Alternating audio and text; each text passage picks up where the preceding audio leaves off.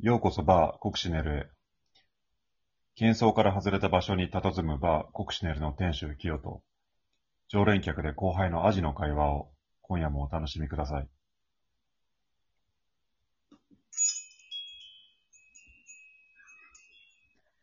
こんばんは。お、こんばんは。絶対。清さん、いつものお願いします。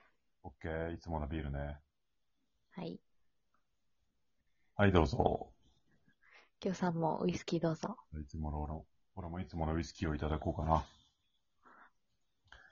じゃあ今日もお疲れ様でした。乾杯。乾杯。うん。あー、うまい。うまいね。うまい。いやー、そういえばあの、うん、来月も、会社が在宅勤務になったんですよ。そっかー。だからもう、にがつぐらいからなんで、ほんと半年ぐらい、在宅勤務してますね。にがつから在宅早いね。そう、結構早くて、うちは、韓国が本社の会社なんですけど、韓国の方が先にコロナ流行してたんで、ああ、そっか。そこからもうどんどん、はい、在宅になってって。半年か。うーん。長いな。長い。そう。まあ、この間、あの、会社でね、うん、すごいイラッとすることがあったんですよ。うん。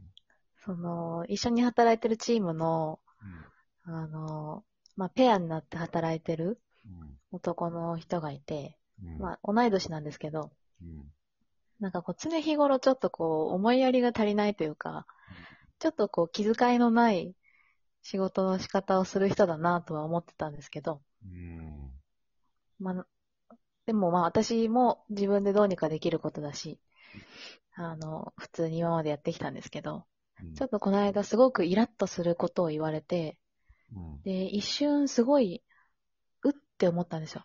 うん、で、わってすごい違和感あって、こうすごい心の中がもやもやってしてきて、で、でもその時に、なんかこう、瞬時に反応ができないですよね。いつもそうなんですけど、こうイラッとした時とか、なんか、あ、私すごい今怒ってるって思う時に、うん、すぐに、なんでそういうこと言うんですかとか、うん、そういうふうに言ってほしくないですとか、うん、そういう反応がすぐにできないのが結構前々から悩みで、うん、で、こう中には、うん、その自分が例えば言われたことに対して正しくないって思ったりとか、うん、それは違うっていうふうに判断したときにすぐ反応できる人っているじゃないですか。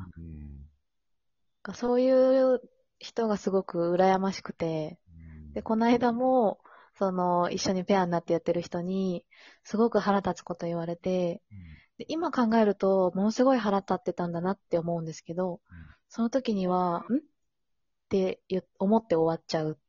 で、もやもやってしたまま、家に帰って、あの在宅なんで、そのパソコン切るだけなんですけど、あの、家に、あ、仕事が終わって、なんで私今日こんなもやもやしてるんだろうって遡って考えて、うん、やっとは私すごくあの時腹立ってたんだなって思うっていうか、ああそのリアクションがすぐできないのが、すごく、うん、うん、嫌だなって思って。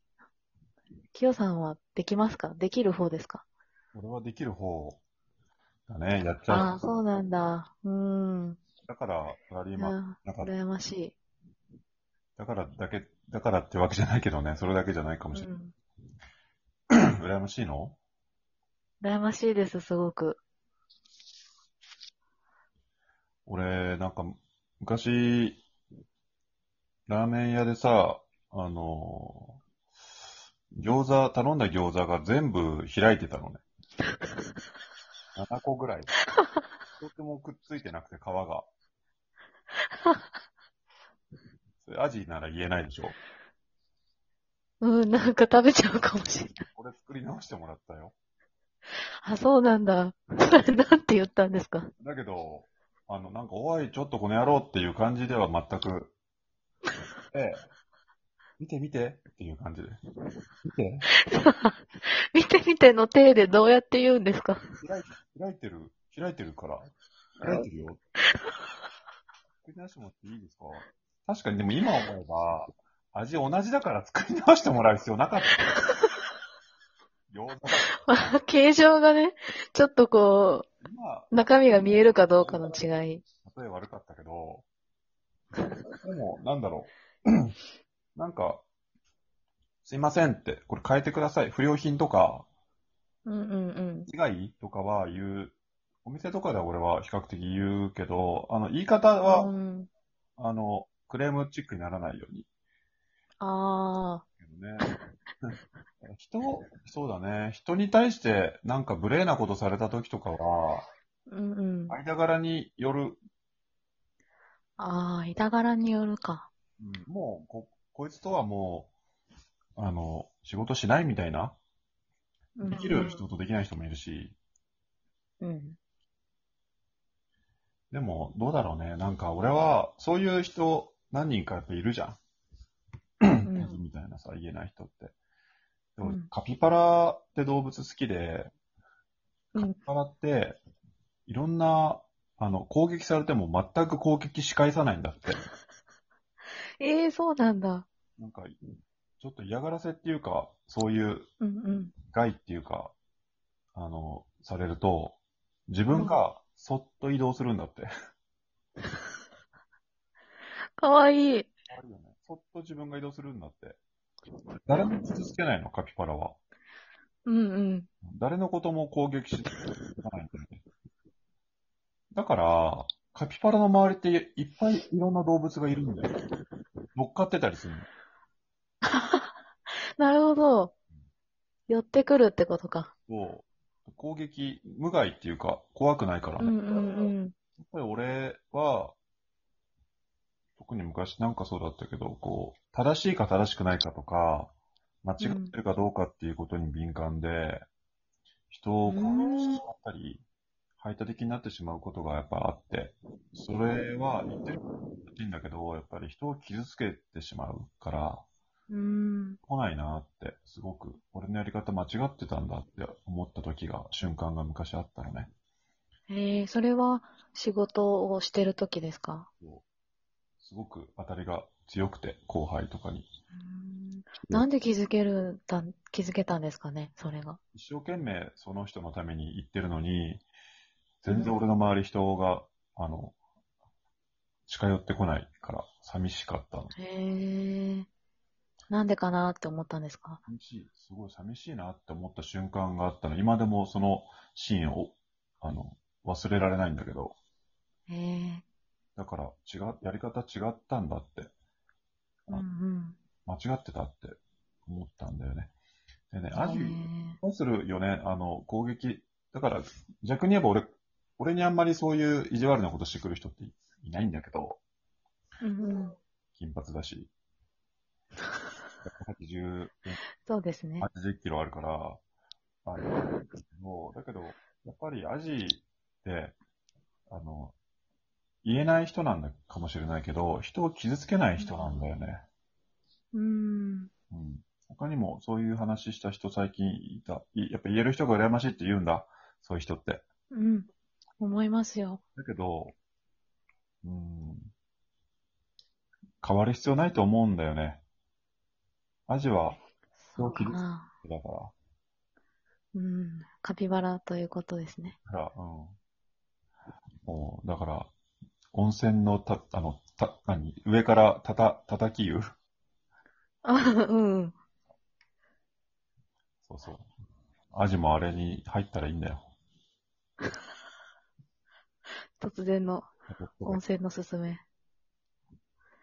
まあどうしても、どうしてもっていう時はね、本当に我慢しなくていいと思うし、うん、何かしらの対策は打っていいと思うよ。あの言えないんだったら、うん、直に言うっていうことだけが選択肢じゃないかもしれないから、うんうん、言えるか言えないかって二者択一で悩んじゃうと視野が狭くなるから、うんうん、目的は相手が攻撃してこなくなるとか、何か嫌なことしてなくなるっていう目的だとしたら、自分に合ったやり方を考えてみると、新しい選択肢が生まれてくるものだよ。